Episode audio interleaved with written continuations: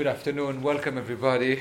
Uh, I often say, and it's a it's a genuine sense that it's always a delight to have someone from within Oxford come and share their work related to Israel uh, with us. And today we're lucky to have uh, uh Dr. Catherine Bachleitner, who is the IKEA Foundation Research Fellow in International Relations at Lady Margaret Hall. Uh, Catherine wrote her DPhil here at the University of Oxford, dealing with the diplomatic relations between Israel, Germany, and Austria. Her research focuses on collective memory and values within international relations, mainly how World War, how, I'm sorry, mainly how the Second World War and um, the memory of the Holocaust affected interstate relations. And she is the author of uh, the book recently published by Oxford University Press, so congratulations, Catherine, for this, titled Collective Memory in International Relations. And um, the title of her talk today is a road towards atonement question mark why only west germany came to atone for the nazi crimes. Uh, the recording doesn't see my fingers doing the quotes. Thank you for coming and thank you for the lecture thanks very much Jakob.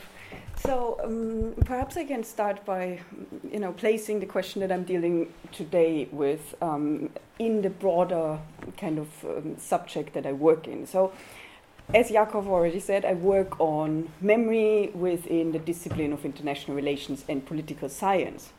That means I mainly focus on how countries remember a tragic and often shameful past.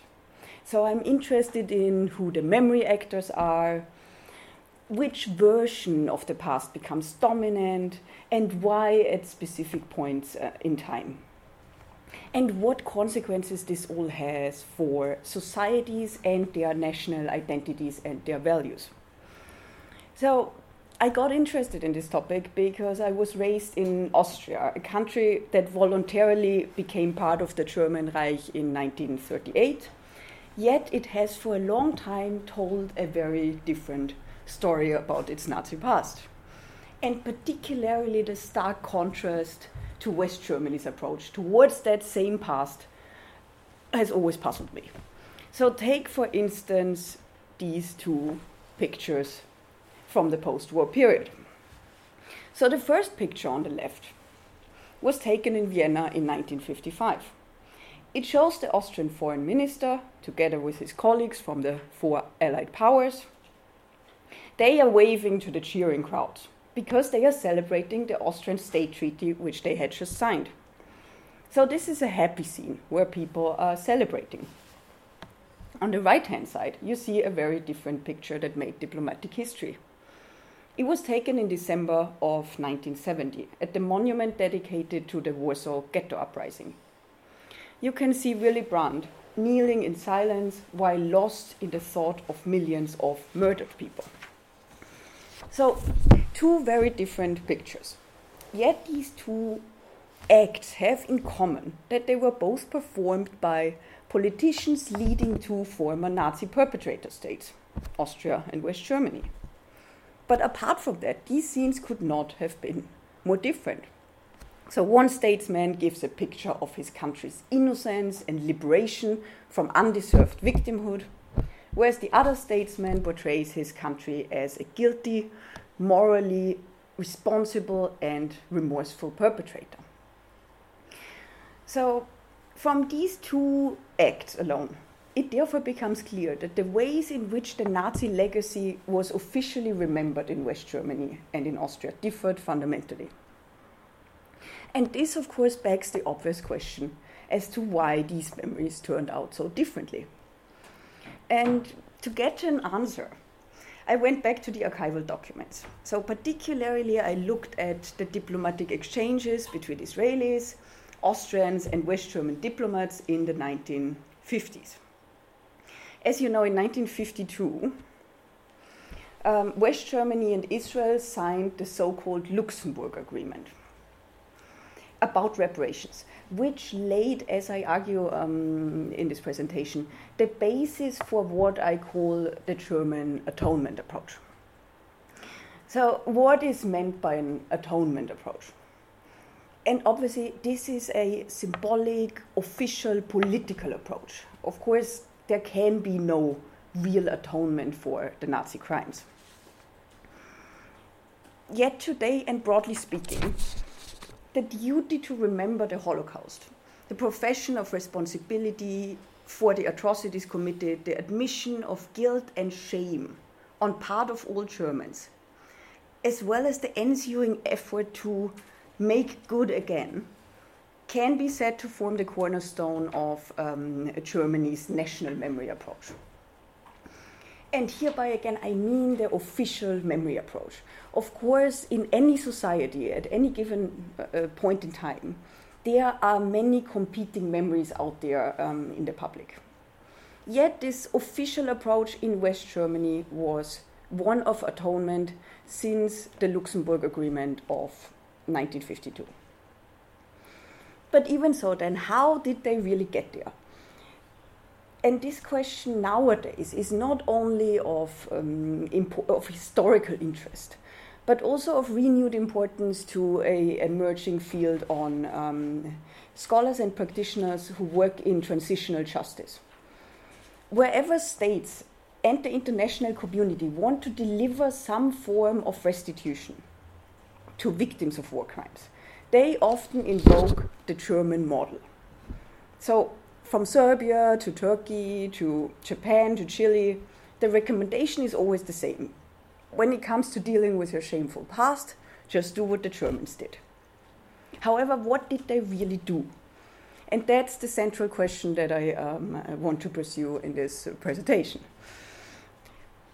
And you know, just as a disclaimer before I start, I mean, I don't mean to imply with all of this that um, that the German atonement approach, you know, is desirable from a political or a moral point of view in other perpetrator states.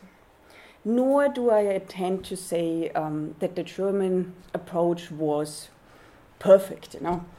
As we all know, you know, there were many problems in West Germany as well, including issues of delayed justice, um, superficial apologies, uh, rising anti Semitic sentiments, and of course, um, the emergence of the far right movement.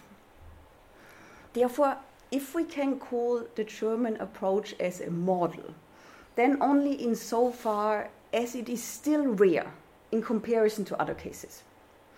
And this returns us to the central question as to why did the Germans begin to walk down this unusual route. And now, if, if we look into the literature, so the literature gives us the following answer as to how a country's official memory approach comes about. It emerges from within a country, from the interaction between the government and its society. In fact, there exists a large body of work that describes this domestic political struggle with memory, usually in some form of instrumentalization of the past by powerful actors to gain political legitimacy. A memory approach, therefore, forms as a political tool to win over a domestic national audience and to achieve um, domestic political goals. So, the memory of atonement must have been employed by political actors to win political legitimacy among the West German public. Well, this in West Germany was certainly not the case in the aftermath of World War II. In fact, the first German Chancellor, Konrad Adenauer, won the first free elections in 1949, not least because he promoted an agenda of westernization and democratization at the explicit expense of memory. In the aftermath of World War II, the West German public memory landscape was one of silence about the past. Yeah? If anything, the memory was one of victimization by the war, by the Nazi regime, by the Soviet occupation, the Allied bombings, the expulsions from the East, but certainly not one of the country and its people as atoning and therefore guilty perpetrators. So the assumptions of the traditional politics of memory literature therefore do not seem to apply. In the aftermath of a war, it seems highly unlikely that politicians instrumentalize memory for political gain, particularly not in the form of atonement for past crimes. So, the route that is suggested in the politics of memory literature doesn't seem to um, have led to the official German atonement approach. So, perhaps not the domestic incentives led to this atonement, but instead the international incentive structures provided by the environment of the 1950s. In other words, did the international community, and as was often claimed retrospectively, the United States of America push Germany onto the road towards atonement? So, on the post war international stage, Germany, unsurprisingly, was the pariah. Especially Israeli diplomats actively worked against Germany's restoration within the international community. They fiercely opposed any participation for Germany in international organizations and meetings, and all direct contacts between Israelis and Germans were forbidden. Any remaining necessary diplomatic exchanges were conducted only through the occupying powers. So Israel in the beginning years had made it crystal clear that it wanted nothing to do with Germany. At the same time, however, the Allied powers began to reconstitute their relationship with one another, which by nature entailed forming a new image for the Federal Republic of Germany. And to that end, the Western allies, particularly the US, aimed at developing um, West Germany's democratic character. Um, the American High Commissioner for Germany, um, John McCloy, for instance, expressed in 1949 the way the Germans will behave towards the Jews will constitute the crucial test for German democracy. Notably, with this, however, McCloy neither referred to Israel nor to the option of atonement. Instead, he focused on the domestic divisions and their potential to test the nascent democracy um, internally. Moreover, then, like a closer look into the exchanges happening in the, big, uh, in the diplomatic back channels at the time immediately call into question that the Allied powers, especially the US, were crucial in pushing Germany towards paying reparations to Israel. By 1951, the Allied powers had twice explicitly rejected Israeli appeals to pressure the FRG into reparation payments. While this, there is also a quote here. So while the, while the Soviet Union had not even replied to the Israeli appeal, the US saw no legal basis for such a move, pointing to the fact that neither the State of Israel nor the Federal Republic had existed at the time when the crimes were committed. Only when pressed further by Israeli um, Foreign Minister Moshe Sharett, his US counterpart, who was uh, Dean Acheson at the time, revealed that financial concerns played a role in this American refusal.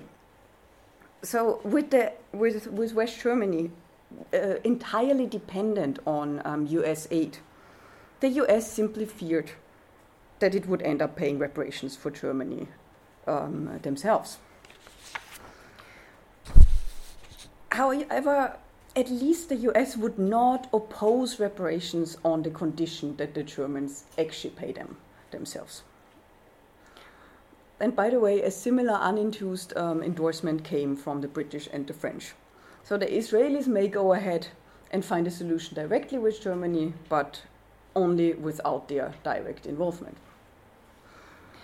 So, with these stances, the Western allies might have been sympathetic from a moral point of view. However, they were entirely uncooperative um, from a real political um, point of view. For the US in particular, the beginning Cold War made West Germany's rearmament and its placement within the wider Western world community a priority. The country's financial and moral punishment through reparations was not regarded as helpful to that end. So, following this logic, and, that's very interesting, Acheson, as early as in 1950, recommended to Israel to establish normal diplomatic relations with the Bundesrepublik with no preconditions attached. So, we see from this, and unlike what is often claimed retrospectively, the Allied powers and the United States cannot be credited to instigate the German vote towards atonement. They neither explicitly requested reparations nor did they render them, um, or nor did they render the FRG's reintegration into the Western world community conditional upon them.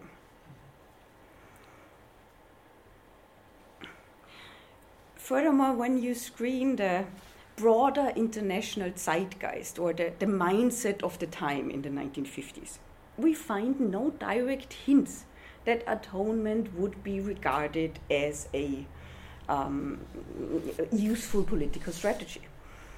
Um, there was no international legal basis for reparations. If anything, then internationally, the contours of this idea emerged only slowly and unintentionally in the wake of the Nuremberg trials. And in the wake of a nascent discourse about human rights. However, their links to remembrance yeah, and atonement um, were made mainly retrospectively and did not have much political salience at the time. So, as such, the international incentive structures and the zeitgeist of the post war years were at best fruitful for atonement, but nowhere directly generated atonement as an explicit option or strategy for the FRG. So, what then was it that sparked this um, atonement approach? And one could inquire about Israel. Did Israel push West Germany towards atonement? Well, in Israel, in the beginning years, as, as, as you well know, the public memory landscape was also one of silence. If anything, the notion of victimhood was widely discredited as a shameful identity for a nascent nation by both survivors and the new Israeli pioneers. Israeli political leaders, first and foremost um, David Ben Gurion, stood for a new Israel which looked forward rather than backward. Yet the economic necessities of the Israeli state in a hostile environment soon gave way towards a more pragmatic approach, at least on the side of the Israeli politicians. Uh, particularly the president of the um, Jewish World Congress, Nahum Goldmann, hereby played a crucial role when he began to insist that pursuing reparations, in addition to individual claims, would be an essential contribution to resettling the large amounts of displaced in Israel. So, following these pragmatic considerations, the total rejection of Germany was already weakened by 1950. And Foreign Minister Moshe Sharett um, had put out at least the perspective for contacts conditional upon a form of restitution. So, importantly, with this the politic on and on the political level again, yeah, Israel had signaled that it was willing to take up its painful victim status, at least internationally. And why? Because it promised to lead to strategic gains. And with this, they had accepted atonement as a political, pragmatic pathway. From a normative point of view, And this remained the tenor throughout the reparation negotiations. No money in the world, of course, could ever wipe out um, the German guilt. Now, at the same time in West Germany, Konrad Adenauer faced the following predicament. As I've mentioned to you earlier, domestically, he had won the election by promoting democracy and westernization at the expense of silencing the Nazi past. However, internationally now, West Germany was ostracized as a pariah because of this past, and the recovery of its status would therefore imply a confrontation with the atrocious legacy. Especially now that Israeli diplomats had started to drop hints for an eventual rapprochement through reparation payments. And fitting all pieces of this puzzle together, Adenauer issued the following statement within the first days he took office. So, he said, insofar as it is possible, in the aftermath of the annihilation of millions of people beyond retrieval, the German people are willing to make good the injustice committed against the Jews in the German name by a criminal regime. We consider restitution, Wiedergutmachung, as our duty. The federal, the federal government is committed to initiating appropriate action.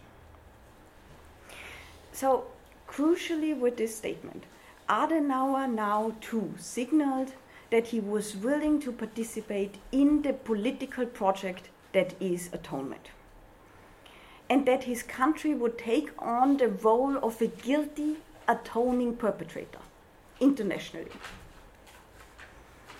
But, and as was the case with the Israelis, this painful role was only taken up because it promised strategic gains internationally.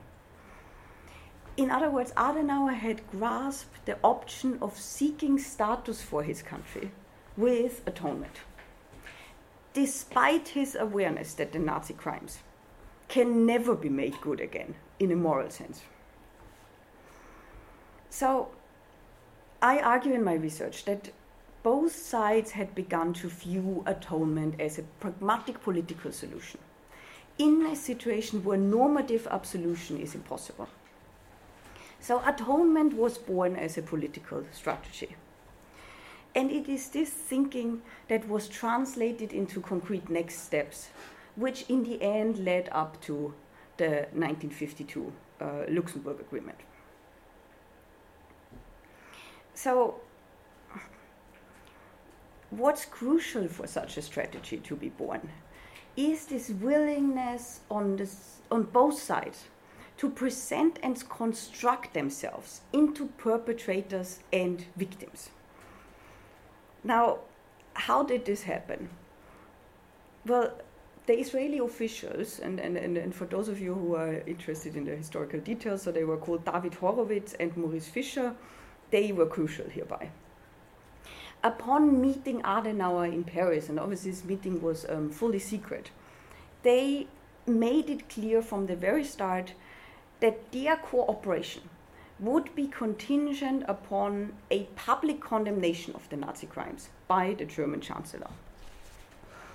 Um, and with this, they requested nothing less from Adenauer than to publicly portray his country as a guilty perpetrator and his decision for reparation as atonement, that is, as guilt payment. And importantly, with this move, Israeli diplomats had made the roles of this bargain clear. So the Federal Republic is the guilty atoning perpetrator, and they are accepting reparations only on the basis that they call themselves as such. And this crucially didn't happen in the Austrian Israeli case. And by the way, also not in other examples that could be um, comparable, like in Japan or uh, between Japan and China. I, will talk about these uh, cases a, a little later. So, for now, back to the West German case. For Adenauer, of course, this Israeli request created a predicament. In his meetings with the Israelis, he had understood that his public condemnation of the Nazi crimes was necessary to begin this road towards atonement. However, while on the one hand such a public condemnation was now desirable to realize an international goal, um, on the other hand, this ran entirely counter to Adenauer's uh, domestic strategy with the Nazi past. So, the crucial test for the German democracy that McCloy had talked about came when Adenauer brought this issue of reparations before the German Bundestag in September of uh, 1951. Now, I'm not reading out this um, entire document to you, but I'm, I'm talking you through it and I'm highlighting the, the, the most important um, bits. So, in this speech, Adenauer, for the first time, publicly acknowledged, and, and that's a quote now, the overwhelming suffering that the time of National Socialism has inflicted upon the Jews in Germany and the occupied countries. Now, this was the, acknowledge, the acknowledgement that the Israelis had desired. However, domestic ears were now listening mainly to this speech. To render his view acceptable to the broader German public, Adenauer thus stuck to a passive voice when referring to the suffering of the Jewish people, so as not to accidentally identify the perpetrators. So he cautiously underlined that, and that's now also a quote even if a significant part of the German population did not personally participate in the crimes against the Jews unspeakable atrocities were nevertheless committed in the German name. And that alone obligated them to a moral and material compensation. Now, from this wording, you already see um, that Adenauer's speech represents a tightrope walk between two memory audiences. Um, to the outside, he delivered a remarkable early statement that signaled to the world that, or that signaled a West German commitment to atonement to the world. All the building blocks that I described to you earlier were already there. He acknowledged the wrongdoings in the German name, expressed guilt, shame, and remorse, as well as the will for Wiedergutmachung. However, inside the country, there was no incentive structure for atonement. As such, internally, atonement only, only stood this test of democracy because of Adenauer's troubling circumlocutions, which exculpated the majority of the Germans from their guilt.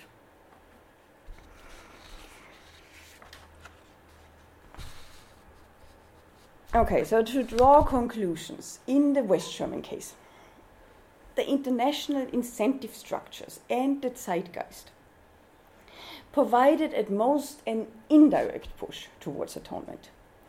Instead, what was crucial was the evolving negotiation between West Germans and Israelis and their mutual acknowledgement of one another in their respective perpetrator and victim roles. Even though these roles were entirely unpopular if not rejected domestically. So now this was the story that led West Germans towards atonement. And now let's look um, to Austria. Why did they not come onto the road towards atonement?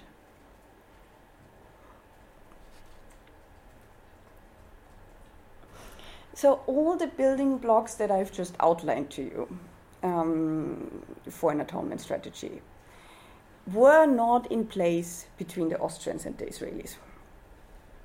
To begin with, the Israeli effort, uh, efforts to ostracize Germany internationally were never extended onto Austria. Bilateral relations between Austria and Israel started as early as 1950. And despite domestic protests in Israel, Israel never termed Austria an enemy state.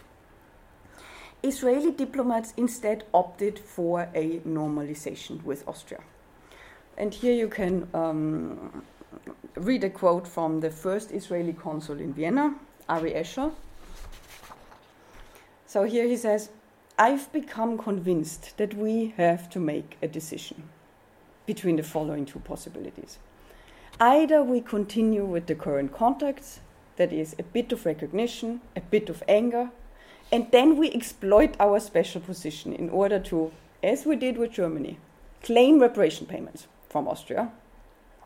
Or we stop carrying on with this strategy because we've already missed the right point in time. And we promote a full normalization of the relationship in our own interest.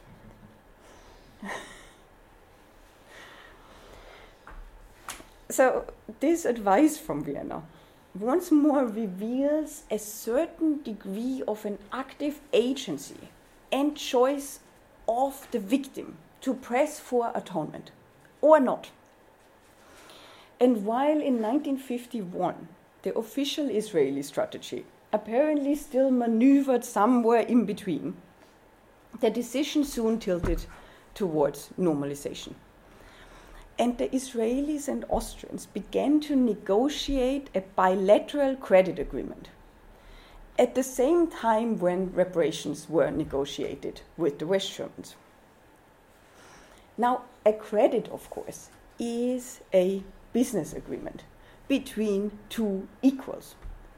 And it's very different by nature to a reparation agreement between a former victim and its perpetrator. Interestingly, in the very beginning of these negotiations, Israeli diplomats attempted to use the credit agreement to pressure Austria into what they had euphemistically called an accompanying friendship, friendship declaration. And Israeli diplomats envisioned this friendship declaration as something similar to Adenauer's speech. That is, they wanted an active acknowledgement um, of the Nazi crimes against the Austrian Jews. Yet, in the Austrian case, Israeli diplomats only recommended this, but did not insist on such a statement. Now, the Austrians were entirely opposed, and as internal documents reveal, completely outraged about what they portrayed as an absurd Israeli request. However, in reality, they understood this Israeli attempt as, and, and, and now this is a quote uh, from an archival document, a way to present Austria with the bill of the Nazi past through the back door of a credit agreement. And then, in a remarkable early statement of Austria's victimhood narrative, Austrian diplomats replied to the Israelis with this quote. So, the Republic of Austria which had itself been violently occup- occupied by Nazi Germany, had nothing to do with these things, and therefore Austria sees no reason to explicitly state that in a friendship declaration. In the end, a neutral formulation customary in normal business agreements between two friendly countries was signed off. And here you can see this formulation the Republic of Austria and Israel, aiming at strengthening the existing bond of peace between them via contract that foster the amicable exchange between their territories, reflecting the intellectual, cultural, economic, and business aims of their peoples, have decided to. So, by accepting such a um, credit agreement, Israel had therefore acknowledged that Austria or had acknowledged Austria in its role as a victim rather than as a perpetrator. And the two countries began mutually beneficial economic relations at the same time when guilt payments were pursued from the FRG. And on his way to the signing ceremony in Luxembourg, Foreign Minister Sharett underlined this difference once more and announced Israel will not demand reparations from Austria. Israel accepts the supposition that Germany is responsible for um, the acts committed against the Austrian Jews, since they took place only after the Anschluss. Now, retrospectively, the question naturally arises as to why Israel had done so. And historians, up until this day, um, try to understand Sharett's decisiveness in this matter. I'd argue that, as was the case with regards to West Germany, the international environment had played a crucial role in this. The Allied powers had designated Austria as the first victim of Nazi Germany as early as 1943. And this, of course, was a wartime calculation. However, it was picked up by Austria's anti Nazi elites who began to form the Second Republic and for Austria, particularly when looking outwards to international incentive structures.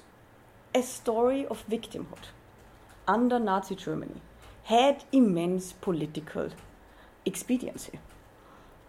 Not least because it opened the possibility for a swift departure of the occupying powers and the country's independence. As such, and as was the case in West Germany, albeit now towards a different road.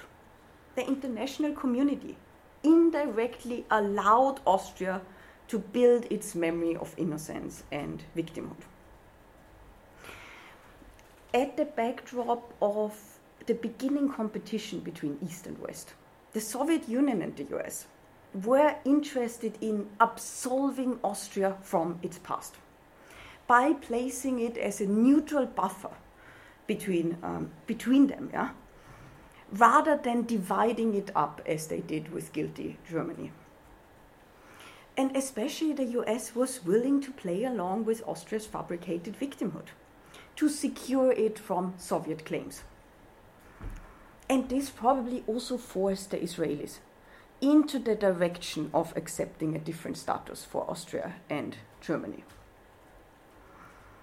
And as a result of all of this, Austria by 1955 was independent. However, its independence and neutrality came at the expense of blocking its road towards atonement. Okay, conclusions. And how to look ahead.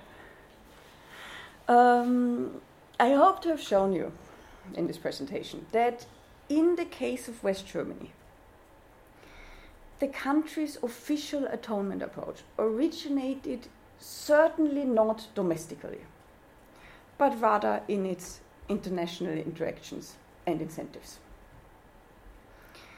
However, while the international environment, including its most powerful actors and the broader mindset of the time, provided at most an indirect push towards atonement, what was crucial was this evolving reciprocity between West Germany as the designated perpetrator and Israel as its victim.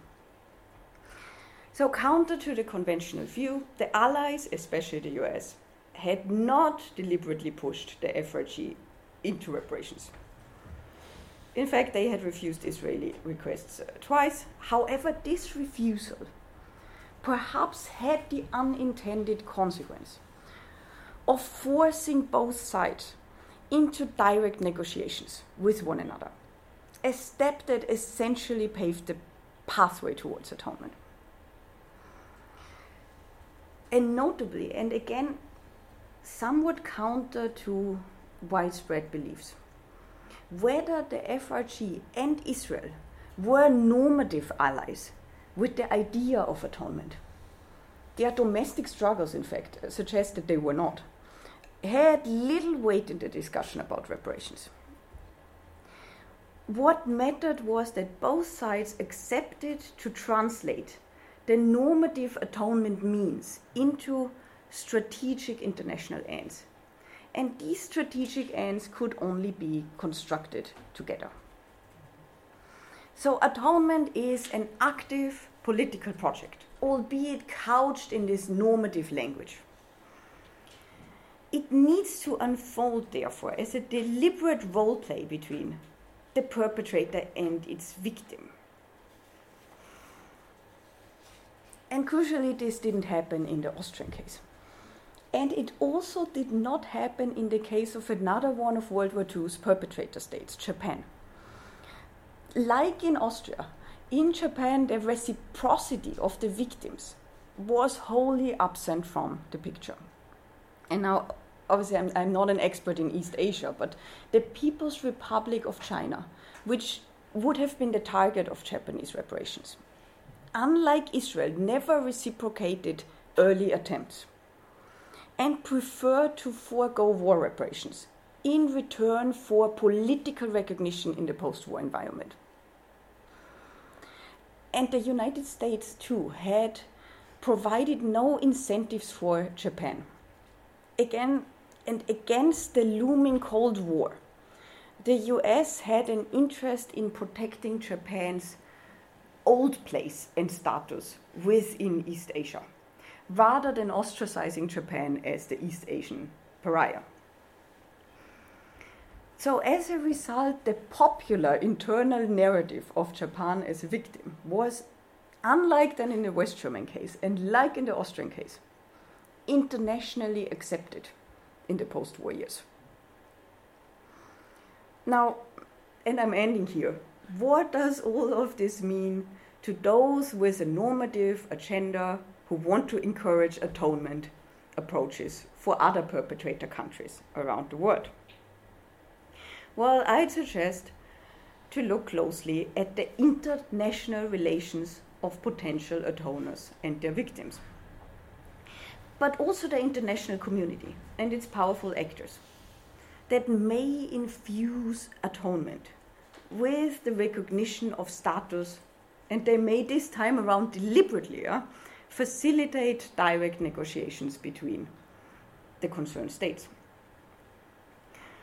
the changed normative environment that we live in the 21st century, so the age of apology, as it was termed by some scholars, can only help with this effort. However, as I've hoped to have shown you, moral complicity in this normative idea surrounding atonement was neither a given nor an essential part of the deal between the Israelis and the Germans. What, however, did change the equation on both sides was the understanding of atonement as a pragmatic political tool to leverage political advantage internationally. So it was this insight that incentivized strategic compliance with atonement without having to rely on a normative alignment with the spirit of atonement itself. Thanks very much.